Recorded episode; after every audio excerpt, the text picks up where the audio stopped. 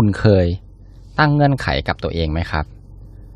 สวัสดีครับ ยินดีต้อนรับเข้าสู่อ่านแล้วอ่านเล่าพอดแคสต์ พอดแคสต์ที่จะหยิบเอาเรื่องราวจากหนังสืออันหลากหลาย มาให้กับคุณ วันนี้ก็เป็น EP ที่ 3 แล้วนะครับ กับหนังสือสิ่งสำคัญของชีวิตที่เป็นบทสัมภาษณ์ คุณมานิตอุดมคุณธรรม โดยคุณนิ้วกลมครับ ในวันนี้ครับก็จะมาถึง part ที่ชื่อว่า สิ่งสำคัญของการดำเนินชีวิต ผมวันนี้ผมก็จะขอแบ่งออกเป็น 3 หัวข้อนะครับ ที่เขาคุยกัน หัวข้อแรกครับ จะเป็นเรื่องของแนวคิด 20-80 หรือว่าถ้าเกิดว่า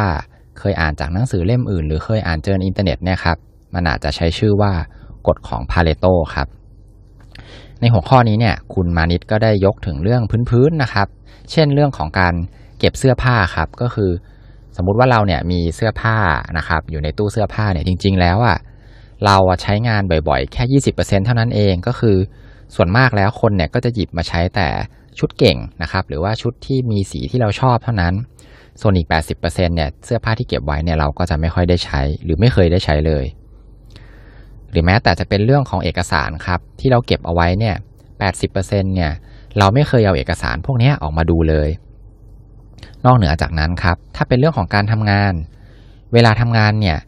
เราใช้เวลาทำงานจริง ๆ 20%เท่านั้นเองครับ ที่ถูกใช้งานอย่างมีประสิทธิภาพสูงสุด แต่อีก 80%ของเวลางานนะครับ เรากลับใช้มันอย่างสุรุ่ยสุร่ายแล้วก็ไร้ประสิทธิภาพครับ ตรงนี้เนี่ยครับ คุณนิ้วกลมเขาก็เลยถามคุณมานี้ขึ้นมาว่า แล้วเราอะจะจัดการกับ 80%ที่ไม่ได้ใช้เนี่ย หรือว่าใช้ไปอย่างไรประสิทธิภาพเนี่ยยังไงดี คุณมานีเขาก็ได้ตอบว่าให้เอาออกไป อย่างเช่นเรื่องของเสื้อผ้าเนี่ย เราเก็บเสื้อผ้า 80%นั้นไว้เนี่ยก็เพราะความงกแล้วก็ความเสียดายนะครับ เราคิดว่าเราเนี่ยอาจจะได้ใส่ในสักวันหนึ่งซึ่งจริงๆแล้วอาจจะได้ใส่สักครั้งหรือสองครั้ง หรือบางตัวเนี่ยเราอาจจะไม่เคยหยิบออกมาใส่เลยก็ได้ ดังนั้นให้ทิ้งมันไปซะ แล้วเราก็จะได้ไม่ต้องไปเสียเวลาเลือกด้วยนะครับ แล้วเราก็จะได้พื้นที่พวกนี้พื้นที่ในตู้เสื้อผ้าครับของเราเนี่ยกลับคืนมา ถ้าเป็นในเรื่องของเวลา 80%ที่ถูกใช้ไปอย่างสุรุ่ยสุร่ายเนี่ย อันนี้พูดถึงเรื่องของเวลางานนะฮะก่อนที่จะทำงานเนี่ยให้ราวางแผนให้ดี แล้วก็ให้มีสมาธิ และสุดท้ายเนี่ยเราจะได้งานเนี่ยเยอะขึ้น แล้วเราเนี่ยยังเอาเวลาที่เหลือเนี่ยมาใช้ผ่อนคลายนะครับ อย่างเช่น ดื่มกาแฟหรือว่าฟังเพลงก็ได้ ในข้อนี้เนี่ยครับก็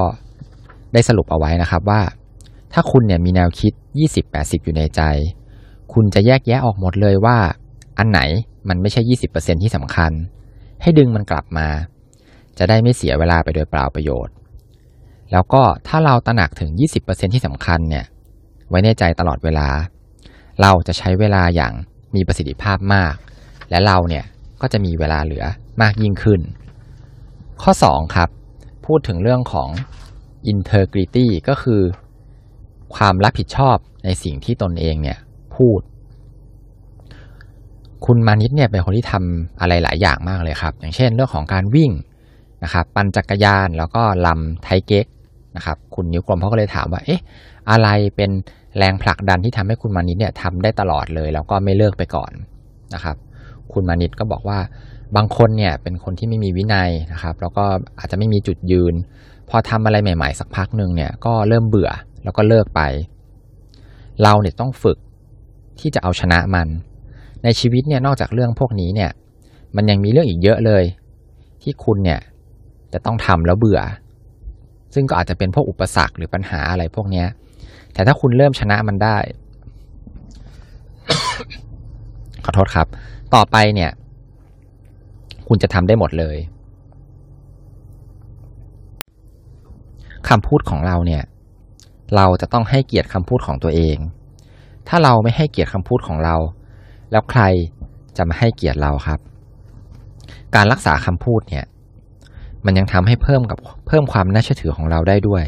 และสุดท้ายคำพูดของคุณเนี่ย มันก็จะศักดิ์สิทธิ์นะฮะตรงนี้เนี่ยครับเขาก็ได้มีการสรุปเอาไว้นะครับว่า ให้ลงมือทำตอนนี้ แล้วก็ไม่มีประตูหลัง ประตูหลังก็คือเหมือนแบบเป็นทางหนีครับ ให้พูดคำไหนคำนั้น แล้วก็ไร้เงื่อนไข ให้เกียรติคำพูดตัวเอง ตอนท้ายของในส่วนของข้อนี้เนี่ยครับคุณนิ้วกลมเขาก็เลยสรุปเอาไว้ว่า นี่เองมันเป็นข้อแตกต่างของคนที่ทำฝันให้สำเร็จ กับคนที่ฝันแล้ววางมันเอาไว้นะครับ ข้อที่สามครับ อย่ากกลัวที่ตัวเองเนี่ยจะดูไม่ดี อันนี้เนี่ยคุณมานิดเขาก็ได้ยกตัวอย่างขึ้นมาว่า ถ้าเราเป็นหัวหน้าเนี่ยแล้วลูกน้องนะครับทำความผิด ให้คิดไว้เลยว่าอาจจะเป็นเพราะว่าเราเนี่ยสอนลูกน้องไม่ดีนะครับ เวลาไหนก็ตามที่เราทำผิดเนี่ย เราอาจจะพยายามชี้นิ้วไปที่คนอื่นก่อน เพราะอะไรครับ เพราะว่าเราเนี่ยห่วงภาพลักษณ์ของตัวเอง กลัวว่าตัวเองเนี่ยจะดูไม่ดี ให้เราเนี่ย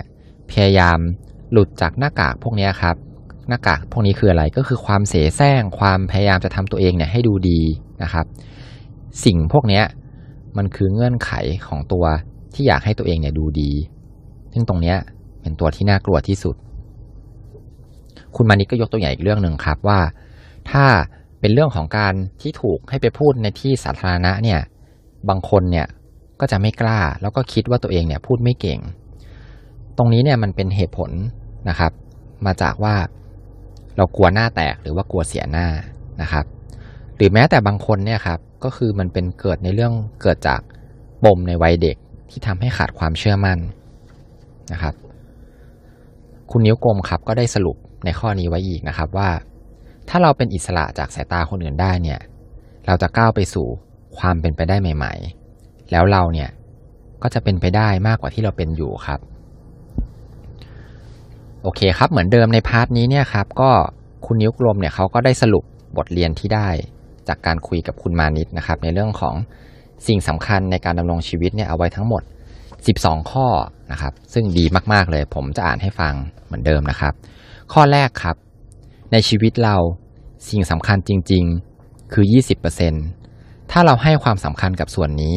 ก็จะไม่เสียเวลาไปกับ 80%ที่ไม่สำคัญ ข้อ 2 ครับ ฝึกแยก 20%ที่สำคัญออกมาจาก 80%ที่ไม่สำคัญทำแบบนี้กับทุกๆเรื่อง ฝึกบ่อยๆ แล้วจะมีประสิทธิภาพสูงมาก ข้อ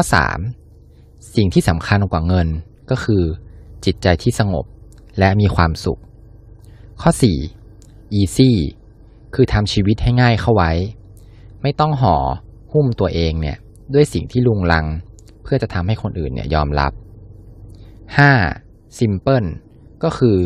ไม่มีฟอร์ม ไม่มีพิธีรีตอง ไม่เสแสร้ง คิดอย่างไรก็พูดอย่างนั้น 6. no condition คือไม่สร้างเงื่อนไขให้ตัวเอง เปิดสู่ความเป็นไปได้ทั้งหมด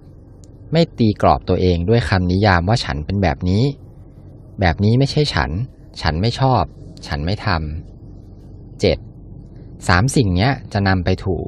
นำไปสู่ดูอิดนาวก็คือทำทันที 8. integrity คือตัวเราคือคำพูดของเรา เราต้องให้เกียรติสิ่งที่พูดออกไปคำไหนคำนั้น หากพูดแล้วทำทุกครั้ง